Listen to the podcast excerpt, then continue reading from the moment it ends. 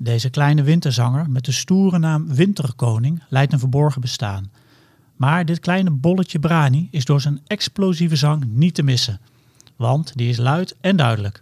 Als de Winterkoning zingt, lijkt het alsof hij ontploft van energie. Paul, als ik de naam Winterkoning hoor, dan zie ik een pak sneeuw voor me. Ijspegels, ijsbloem op de ruiten. Maar de grote vraag is natuurlijk, gedijt dit vogeltje echt zo goed onder die barre winterse omstandigheden die we buiten momenteel niet hebben? Nee, dat kunnen we stellen. Het, is, uh, het is eigenlijk mega zacht alweer uh, een paar weken. Dus je hoort hem inderdaad uh, nu heel veel zingen. Overal rondom het huis. Als je maar een beetje heggen en wat rommelplekjes rondom je huis hebt. Dat is de winterkoning. Maar als het dan straks een keer uh, flink gaat vriezen en het blijft een tijdje zo uh, doorgaan, dan, dan gaat hij toch wel moeilijk krijgen. Want een uh, winterkoning is niet bepaald wat zijn naam zegt. Als het echt heel koud is. Want hij heeft één nadeel. Hij trekt niet, dus hij blijft alleen maar op dezelfde plek in de winter.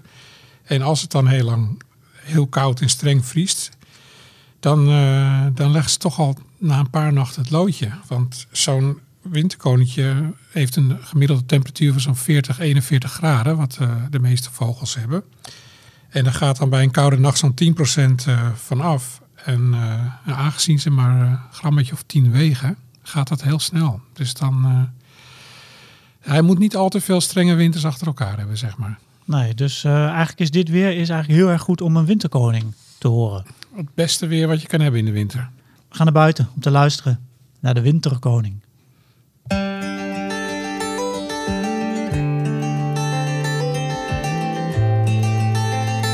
Presenteert Notenkrakers. De vogels fluiten buiten, wil je weten wie ze zijn? Kom en luister naar Notenkrakers.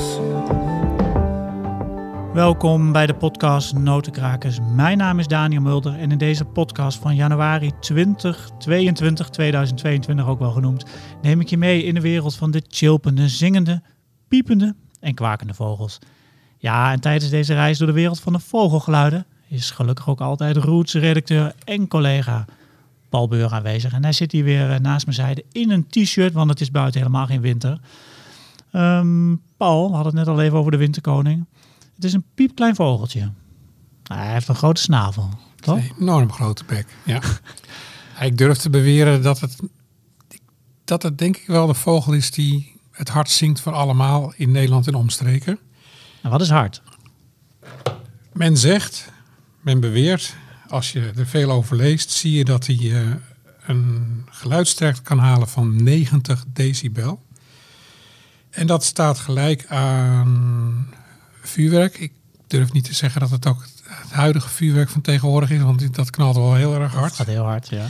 Maar uh, als je nagaat dat ze vanaf uh, eh, 500 meter door mensen met goede oren te horen zijn, dat is best wel een flinke afstand. En er wordt ook wel beweerd dat het zo hard kan zijn als je dichtbij staat, tenminste, als een popconcert. Hebben we het niet over het concert van de Hoe, ooit uh, het hardst gemeten in de wereld, ooit. Maar wel heel hard. Dus nou, dat zegt echt zoveel over zo'n ontzettend klein vogeltje. Dat is ja, eigenlijk gewoon echt bizar. Vind je niet? Dat is heel hard. Was je erbij trouwens bij dat concert? Nee, dat was voor mijn tijd nog. Dat was voor je tijd. Maar je hebt wel wat concerten meegemaakt die hard waren. Kun je, kun je het beamen? Is een, uh, Winterkoning in de Heg ongeveer net zo hard als een van die uh, ruige concerten die je allemaal hebt bezocht in je leven? Nou, het is echt, het is echt ongelooflijk hard. Uh, zoals dat eruit komt bij zo'n klein beestje. En ik blijf dat heel bijzonder vinden. Absoluut. In Vogelvlucht. Voor we verder praten over de Winterkoning, bel ik eerst met Timo Roeken van Vogelbescherming Nederland om in Vogelvlucht te horen wat er allemaal gebeurt in Vogelland. Nederland. Timo, goeiedag. Uh, dag heer. Fijn dat je weer aanschuift uh, in dit nieuwe jaar bij onze podcast Notenkrakers. Dit keer doe je dat vanuit de Vogelbescherming Nederland, want je hebt een, een overstap gemaakt. Je zat bij waarneming en zit nu bij Vogelbescherming. Maar gelukkig blijft verder alles bij het oude voor deze podcast. En, ja, en wat we altijd doen is uh, een soort van de maan bespreken en een soort die jij uh, interessant uh, vindt om eruit te lichten. Maar laten we eens beginnen met de soort van de maand. Waar heb je voor gekozen? Ik heb dit keer gekozen voor de purperkoet. En de purperkoet, dan denk je, hé, hey, koet, dat komt mij bekend voor. Ik ken ook een meerkoet. Nou, dat kan kloppen. Dat is verre familie van de, van de purperkoet. of familie. En ehm, het is een nieuwe soort van Nederland, want die eh, was hier nog niet eerder gezien. En eh, het vreemde ervan, het was er niet eentje, want de eerste werd ontdekt eh, eigenlijk eh, eind vorig jaar al, mid, vorig, eh, eind, of mid december vorig jaar. 16 december kwam er op een, een bij de Albarse Waard. En die was dus nieuw voor Nederland. En toen vlogen er opeens, op, toen liep er opeens op 22 december ook eentje in Zevenhuizen. Allebei in Zuid-Holland dus. En dat is natuurlijk wel een beetje vreemd voor een nieuwe vogel voor Nederland, dat er opeens twee verschijnen. Dat is wel heel erg bijzonder. Ja, en is, is daar al een verklaring voor gevonden? Nee, nee, ja. Niet dat ik weet in ieder geval. Purperkoet is, eh, is een soort die eh, mensen wellicht kennen vanuit een vakantie. Hè. Komt voor Zuid-Europa, Spanje, Portugal, maar ook eh, een stukje Italië. Op, Corsica die te vinden. Ehm, ja, ik vind het, ik vind het wel een, hele...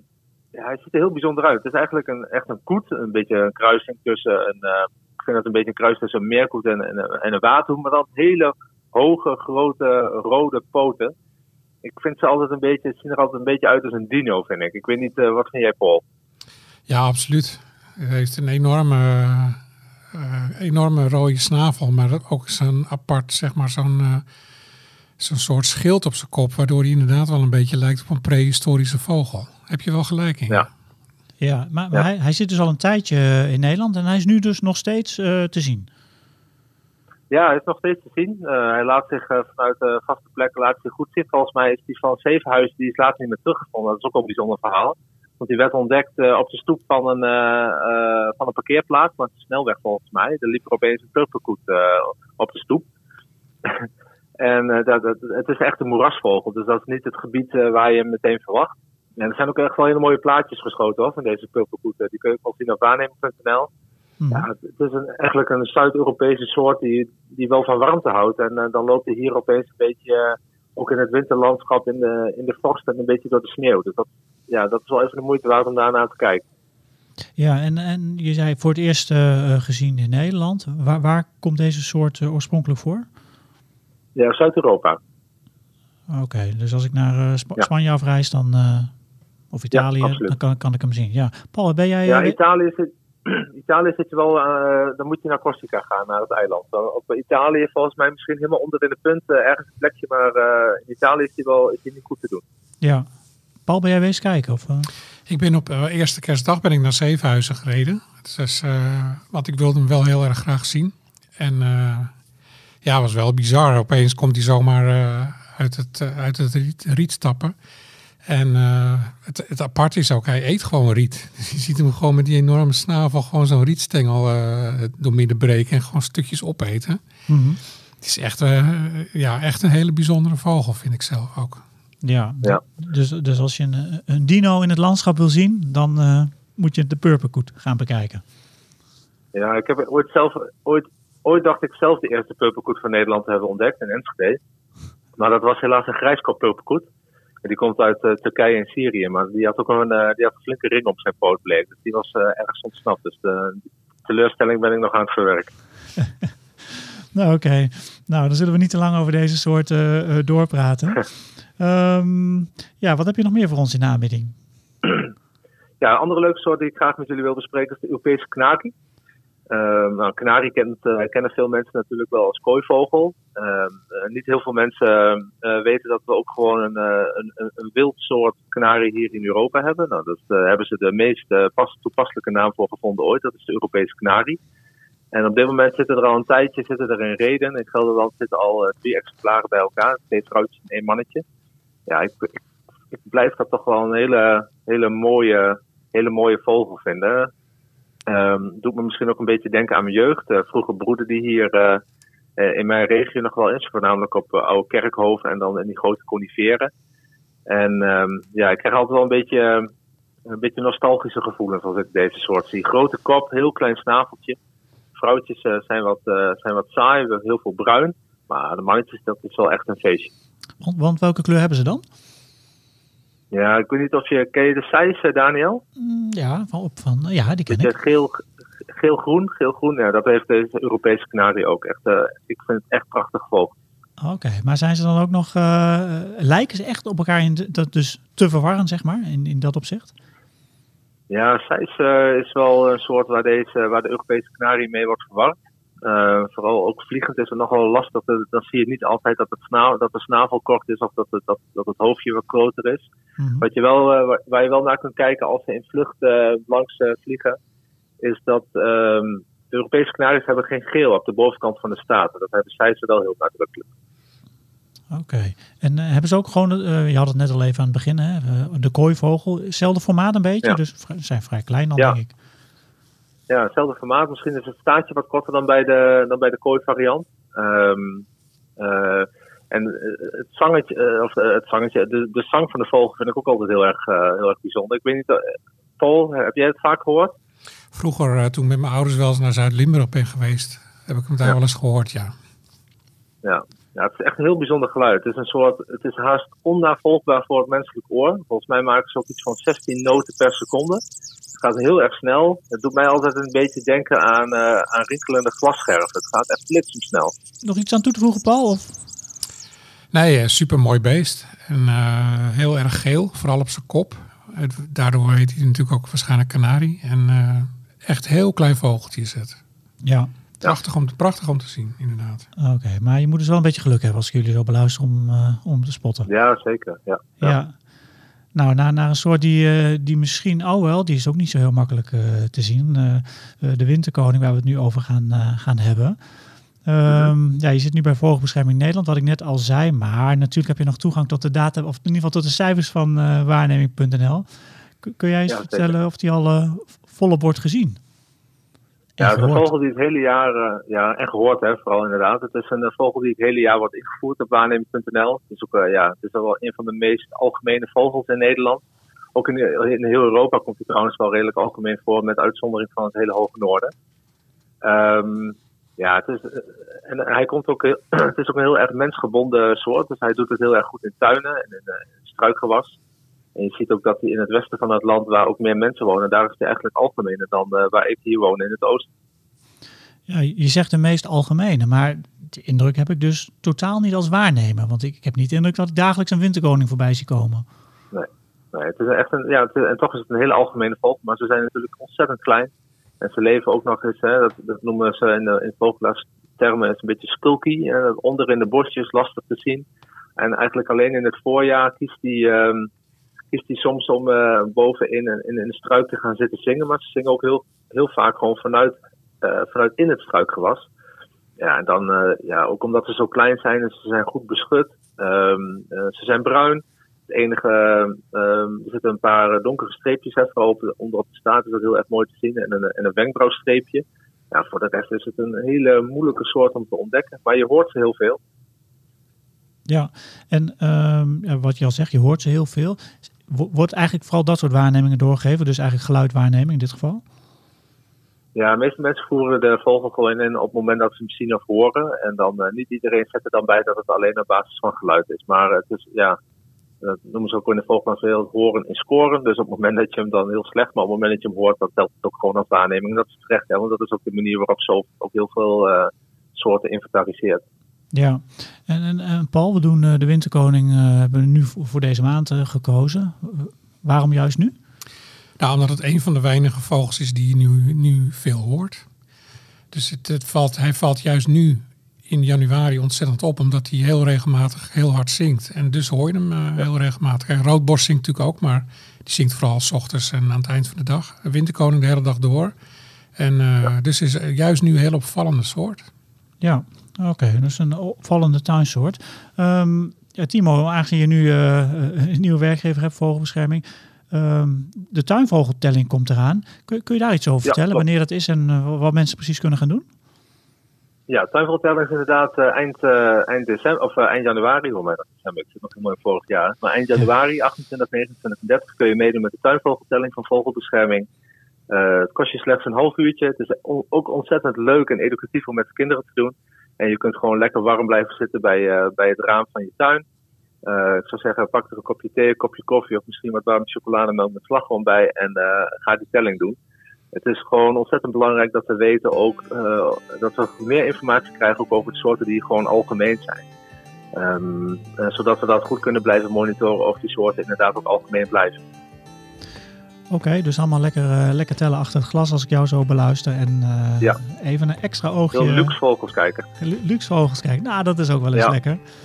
En even extra aandacht natuurlijk voor de winterkoning als je die ziet. Want dat is toch, eh, als ik jullie zo net, net Ja, hoorde, goed, goed opletten in struikgewas onder- op de grond. Daar zit hij vaak. Oké, Timo, dankjewel voor deze mooie soorten die je met ons hebt besproken. En dan horen we je volgende keer weer. Oké, tot de volgende keer. De mooie vogelgeluiden die je hoort in notenkrakers komen van de app Bird Sounds Europe. Henk Meeuwsen, die ook voor ons Vogelmagazine schrijft over vogelgeluiden, heeft veel van die geluiden voor deze app opgenomen. Achter deze geluidsopnames schuilen mooie verhalen. En daarom heb ik met Henk afgesproken in de kroondomeinen bij het Gelderse Nierse om te luisteren naar zijn verhaal achter het geluid van de winterkoning.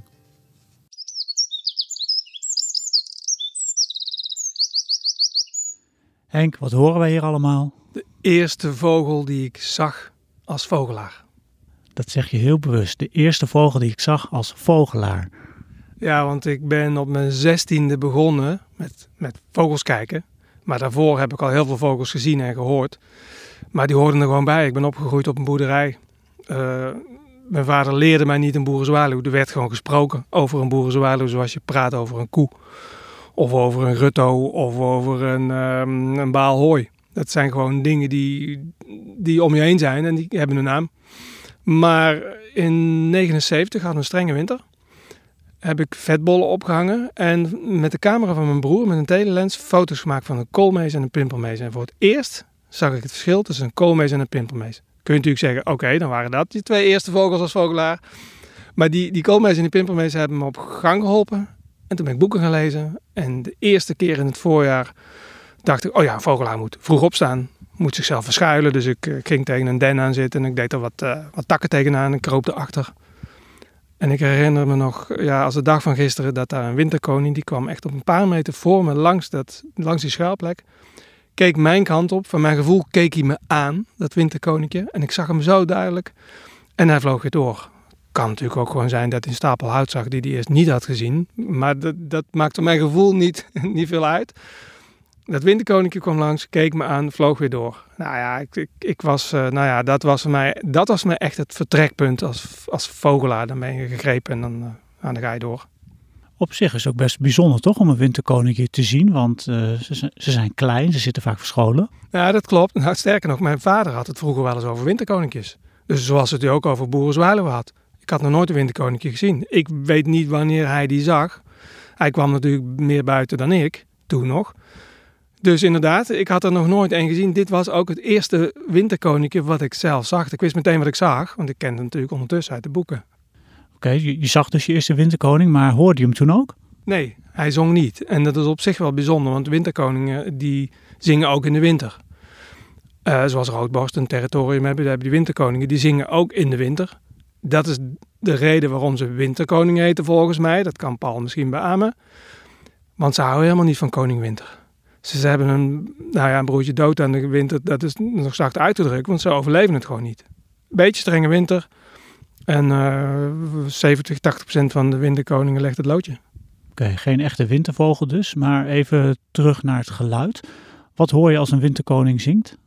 Veel mensen hebben wel moeite met de winterkoning, eh, omdat hij lijkt op een hegemus of misschien zelfs op een roodborst. Nou ja, je hoort eerst sowieso een gigantisch volume, maar daar heb je misschien niet zoveel die door. Ook als je het vogeltje niet kent. Het is een klein vogeltje met een gigantisch volume. Maar wat heel erg opvalt en wat ik zelf heb geleerd uit de boeken van ehm Dick de Vos. Hij die schrijft over vogels en over vogelzang en ook heel structureel bekijkt hij dat. Die winterkoning heeft een vrij lange strofe. Het is een, hij, hij noemt dat een stereotype strofezanger. Hij zingt met strofes en pauzes, wat heel veel vogels doen. Maar die strofe die hij zingt is elke keer hetzelfde. En wat heel erg opvalt, en wat ik eigenlijk pas door hem heb geleerd, is dat die strofe vijf seconden duurt. Heb je een hegemus die er wat van weg heeft, of de zang van een roodborst, die, die strofen zijn korter. De Winterkoning is een lange strofe van ratels en trillers die in een vaste volgorde eh, achter elkaar komen. Elke keer hetzelfde. Hij kan een keer een beetje variëren. Hij kan een keer een strofe gewoon afbreken. Dat is wat ik eigenlijk altijd zeg. Luister wat langer naar zo'n vogel. Dan ga je misschien andere dingen gaan je opvallen. Maar ehm, Ja, het is gewoon echt, het is een opvallend lange strofe, luid gezongen met hele mooie ratelaar, rollers, trillers. Maar je moet dus gaan tellen als je, een, eh, als je dit geluid hoort. Eh, ongeveer vijf seconden is het een winterkoning. Hoor je dan één winterkoning of zijn er meer winterkoningen? Hoe werkt dat eigenlijk? Nou, dat hangt een beetje dan van die winter af. Als je pech hebt en je hebt een strenge winter gehad, dan heb je nog hier of daar één winterkoning over. Maar heb je een aantal zachte winters achter elkaar gehad, dan, dan neemt die populatie die neemt heel snel weer toe. Dan hoor je meerdere winterkoningen zingen en dat is echt grappig om naar te luisteren. Want dan krijg je een beetje een beeld van, van territoria en hoe ze communiceren. Je hoort één winterkoning zingen, die valt stil. Eén of twee tellen later pakt een andere winterkoning het op. En als je geluk hebt, zit er verderop nog een winterkoning te zingen. En die zitten dus continu, ehm, nou ja, een stukje te zingen. Even te wachten, te luisteren. Waar zit mijn buurman? Zit hij nog op de plek waar hij hoort te zitten? Of komt hij te dichtbij? Nou, dan wordt het even eh, knokken.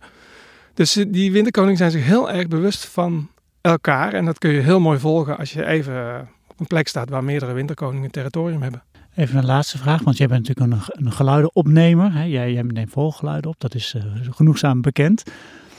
Het geluid van de windkoning, toen je deze opnam of een ander geluid. eh, ik weet niet of je op dat moment ook luistert naar hoe die zingt, maar vind je, vind je het een mooie zang? Ehm, kijk, het is geen zanglijster of een merel. Maar een winterkoning is natuurlijk echt een, een vogeltje wat overal aanwezig is. In tuinen, in parken, in het bos. Het is gewoon heel leuk om, om een zingende winterkoning om je heen te hebben. En het is, ehm, het is energiek. Het is een hele energieke zang. En het is, het is wel zo, nu je dit zo vraagt. Het is, ik heb niet meegemaakt bijvoorbeeld dat ik een opname heb gemaakt van dacht, yo, wow, dit is een mooie winterkoning, dit is bijzonder. Nee, die winterkoning is er gewoon. Die, dat is eigenlijk een, een soort die een beetje, ik zou zeggen, casual opneemt. Die is er gewoon, die komt langs en die, eh, die neem je op. Daar ga je niet voor het veld in. Maar het is gewoon een ontzettend schattig vogeltje. En het is een hele kenmerkende zang die, ja, het zou wel heel zonde zijn als, eh, als na een paar strenge winters bijvoorbeeld de winterkoning helemaal eh, zou verdwijnen. Hij hoort er gewoon helemaal bij. Ja, dus ergens is de klimaatverandering, eh, kan voor de winterkoning nog wel eens goed uitpakken. Dat kan voor de winterkoning goed uitpakken. ja, maar ja. Heeft ieder nadeel toch weer zijn voordeel. Maar we gaan nog even één keer luisteren naar die mooie zang van de winterkoning. Je luisterde naar Henk Meeuwse, die eh, deze mooie geluiden van de winterkoning eh, heeft opgenomen. Ehm, Paul, we hadden het eh, toen straks al eventjes over het eh, formaat van de winterkoning. Eh, een, klein, een klein en licht vogeltje. Kun je ook nog wat vertellen over het, nog wat meer vertellen over zijn uiterlijk? Nou, het is een, het is een enorme zenuwpees. Hij beweegt constant, klein ADHD'tje. En nou, waar, waar we het al over hadden, wat, wat Timo al zei, eigenlijk zie je hem heel weinig, ondanks dat hij zoveel zingt. Eh, en dat komt omdat hij, eh, hij zoekt heel graag naar eh, zijn favoriete voedsel, wat bestaat uit kleine insecten, rupsjes, spinnetjes, larven, maar ook wel wat zaadjes wat hij van de bodem afpikt. Maar eigenlijk schuimt hij gewoon alles af onder de dichte struiken en in rommelhoekjes. En daardoor ja, zie je hem dus gewoon op zicht heel weinig. Maar ze zijn er dus wel degelijk. Als je nagaat dat in de laatste, laatst verschenen vogelatlas staat dat er 1 tot 2 miljoen winterkoningen in Nederland leven. Dat is natuurlijk ongelooflijk veel. Bijna niet geloven. Nee, en dan eh, wa- wat Timo eh, al zei, een heel groot deel in, eh, in het westen van het land. Ik zal je een voorbeeld noemen, de Biesbos. Dat is een gebied waar die, eh, waar die heel erg veel voorkomt. En daar wordt eh, het aantal broedvogels geschat op 6.500 tot 7.500. In dat ene gebied alleen al. Zo. En dat is natuurlijk ook super geschikt, want het is heel veel eh, met, met riet, met bosjes, met, eh, met lage struiken en eh, heel ondoordringbaar, zeg maar. Nou, dat is echt iets waar, waar zo'n winterkoning ontzettend floreert. Nou ja, en daaruit blijkt wel hoe, moeilijk die dan te vinden is. Als hij elke keer onderin die struiken rondhobbelt, dan, ja, is het bekend, eh bekend een hele zware opgave om die vogel echt goed in de kijker te krijgen. Later in het voorjaar eh, krijg je wel echt meer kans. Want dan gaat hij dus meer zingen om die vrouwtjes eh, te lokken. En dan wil hij ook nog wel eens boven in een heg gaan zitten of boven in een struik. En dan, nou, dan krijg je hem gewoon goed, eh, goed te zien. Dus dat is wel een tip voor de komende maanden. Mhm, ja, want, want het is een klein vogeltje, maar is het een van de kleinste, of misschien wel de kleinste van Nederland, dat weet ik niet. Nou ja, er is natuurlijk, je hebt het goudhaantje. En die, eh, die wordt dan gemeten op eh 9 centimeter. Dan heb je de vuurgoudhaan. Die is net een, een tikje forser dan het kleine, het kleine goudhaantje. En dan zit eigenlijk het winterkoninkje daar net boven. 9,5 tot 10 eh, centimeter. Hij heeft wel een heel kort staartje. Dus het lichaam is, lijkt naar verhouding net even wat groter. Ook zijn kop is wat groot. Een goudhaantje heeft een wat langer staartje. Dus eigenlijk is het goudhaantje echt het allerkleinste vogeltje in Nederland. Maar de winterkoning is dus qua, qua eh, die heeft een beetje een wat dikkere kop, dikker lijfje. En daardoor lijkt hij wat groter. En eh, dat is eigenlijk het grote verschil. En ze wegen, eh, ja, voor mensen die suiker gebruiken, iets meer dan een suikerklontje. Mensen die geen suiker ge- gebruiken, Ja, weegt zo groot, zoveel als een, eh, een 2 euro munt, heb ik me laten vertellen. dat is, niet- dat is Echt niks. heel Als weinig. je dat in je handen hebt, dat waait gewoon weg. Ja, klopt. Kan niet met harde wind vliegen dus. Nou ja, inderdaad, daarom zit hij waarschijnlijk zo diep in de struiken. Ja, als waait hij weg, waait hij Ja. uit de boom. Ja, ik las trouwens, ik heb hier een boek liggen van St- Steven Moss. Hij heeft ooit een boek gemaakt over het roodbosje. Hij heeft ook een boek gemaakt over het winterkoninkje. En daarin las ik dat het winterkoninkje eerder ook wel goudhaan werd genoemd. Het zou zomaar kunnen. Ja, ja, het staat sowieso boordevol leuke weetjes. Dus eh, mo- mocht je na deze podcast denken, ik wil meer weten over het winterkoninkje. Dan is dat echt een, een absolute eh, leestip. Had je nog meer eh, eh, over de winterkoning of eh, ben je al klaar voor de tips? Nou, laten we maar eens wat weetjes En op, weetjes. want het zijn er een hele hoop. Je hebt dan inderdaad, ik heb hier een, een, kort overzicht, maar dat zijn er. eh, maar kies er, kie- begin eens met de allermooiste. Nou, het is echt bizar. Ik heb net een, samen met Erik van Om een tuinvogelboek voor Roots ge- gemaakt. En daar, daarin vermelden we van elke tuinvogelsoort hele leuke weetjes. Maar van de winterkoning is echt bizar eh, hoeveel eh, daarover eh, geschreven is. Eh, wat ik wel het meest bijzondere vind aan het mannetje bouwt in het voorjaar zo'n beetje acht tot tien nesten voor een vrouwtje. Weliswaar een beetje casco-woningjes, want hij bouwt alleen maar zeg maar de buitenkant. Want hij laat sterk afhangen door het vrouwtje welke zij uiteindelijk kiest. En zij is daar heel specifiek in. Ze kiest gewoon voor één van die, eh, van die nesten die hij gebouwd heeft. En die bouwt hij dan in de, in de week daarna dan verder uit. Die gaat hij dan van binnen eh, helemaal afmaken met eh, takjes, mossen, bladeren, dat soort dingen. En het is ook een heel mooi nestje om te zien. Het is helemaal komrond. Met een, dan vaak onderin een, een, een, een in- en uitgang. En eh, het is net een eh, kunstwerk, zeg maar. Het is helemaal volgebouwd met, met, eh, met, met kleine takjes en bladeren en zo. Als je het ooit vindt, is het echt prachtig. Oké. Nou, wat dus heel bijzonder is in de winter, wat we, waar we al eerder over hadden, is dat ze zijn natuurlijk heel kwetsbaar omdat ze zo klein zijn. Wat ze dan doen, is dat ze, als, als ze gaan slapen, een soort bolletje met elkaar vormen. Dus meerdere winterkoningen slapen dan bij hevig, hevig koud tegen elkaar aan.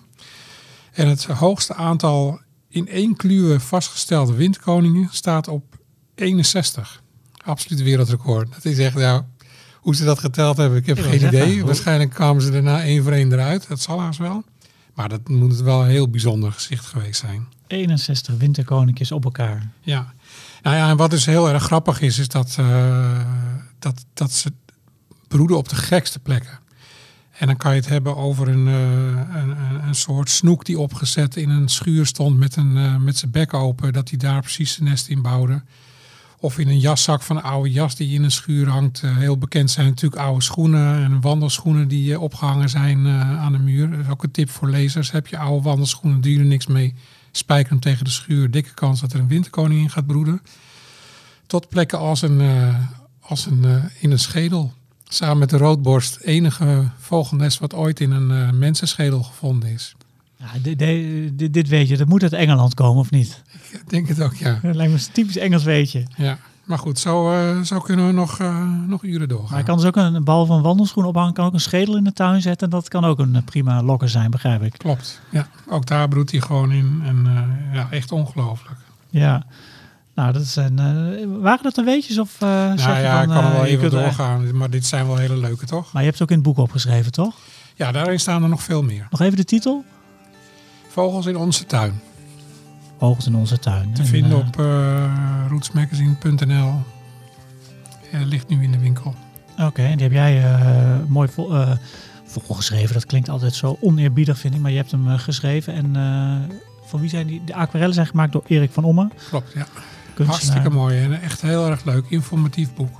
Nou, nog- even snel voor de tuinvogeltelling eh, aanschaffen. Dan eh, zit je helemaal paraat achter, eh, achter het glas met chocolademelk. Om de tuinvogels te tellen.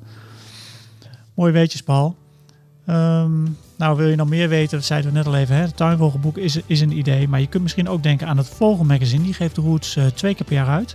En deze krijg je bij een jaarabonnement op Roots.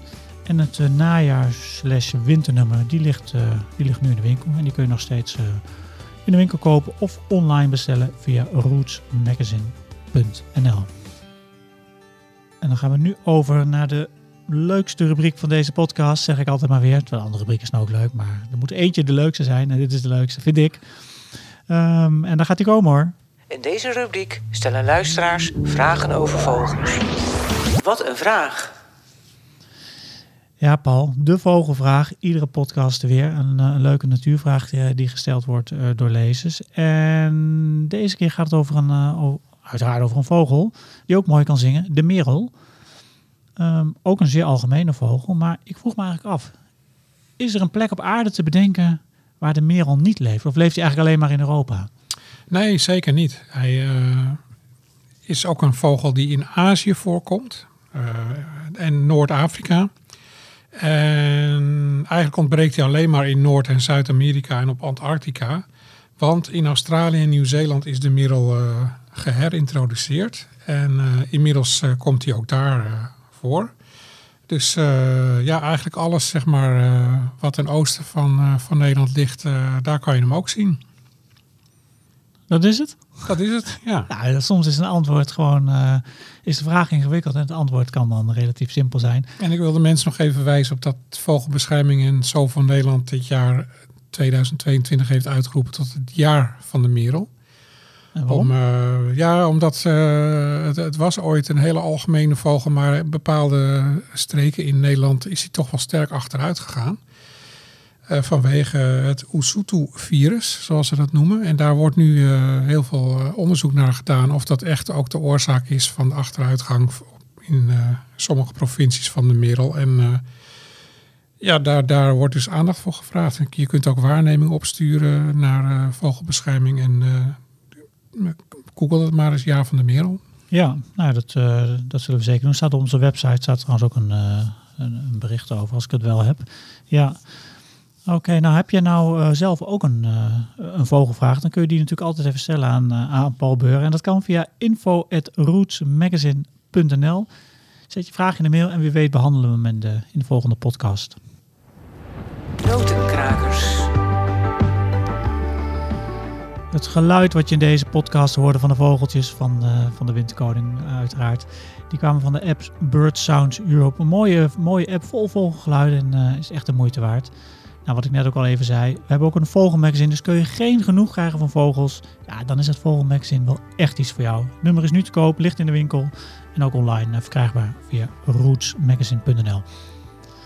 En eh, je krijgt hem trouwens ook als je een abonnement neemt eh, op Roots. En de nieuwe Roots, die ligt trouwens nu. Ligt die nu? Ja, die ligt nu in de winkel. Paul, staat daar nog iets over vogels in eigenlijk? Of? Zal toch wel, toch? Volgens mij over roofvogels en een heel artikel over de spreeuwen van de wereld. Eh, waar we het net over hadden, de merel. Komt de spreeuw ook eh, overal eh, op de wereld voor, maar ook in hele mooie glanzend, glanzende verenpakjes op in Zuid- en Noord-Amerika en Afrika, zogenaamde glanspreeuwen. En daar praten we je helemaal over bij. Ja, en het verhaal is geschreven door Koos Dijksterhuis, ook een, erkend eh, natuurjournalist. Vlieren fluiten met flair heet het artikel. Dus eh, beslist de moeite waard. Nu te vinden in het, eh, in het februari nummer van Roots. Ja, Paul, en dan hebben we nog een, een, laatste zet te doen tijdens dit schaakspel wat we aan het doen zijn. En dat is de volgende podcast van februari. Maar waar gaat die eigenlijk over? Over de fuut. De fuut. En die fuut die klinkt zo.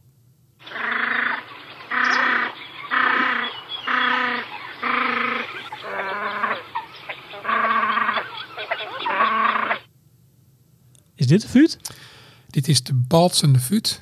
Want vanaf februari, maart eh, gaan ze weer eh, het hof maken. Fruikjes het hof maken. En dat doen ze op een hele bijzondere manier. En daar gaan we het de volgende keer over hebben. Dat is wel een heel bijzonder geluid trouwens. Dus ik ben benieuwd wat je daar eh, allemaal over weet, weet te vertellen. Maar dat alle afleveringen hiervoor voorafgaand hebben bewezen dat, dat het altijd weer lukt. Dus dat zal volgende maand ook vast weer, weer goed komen. Maar goed, voor het zover is, gaan we eerst nog even één keer luisteren naar dat prachtige geluid, prachtige zang van de Winterkoning.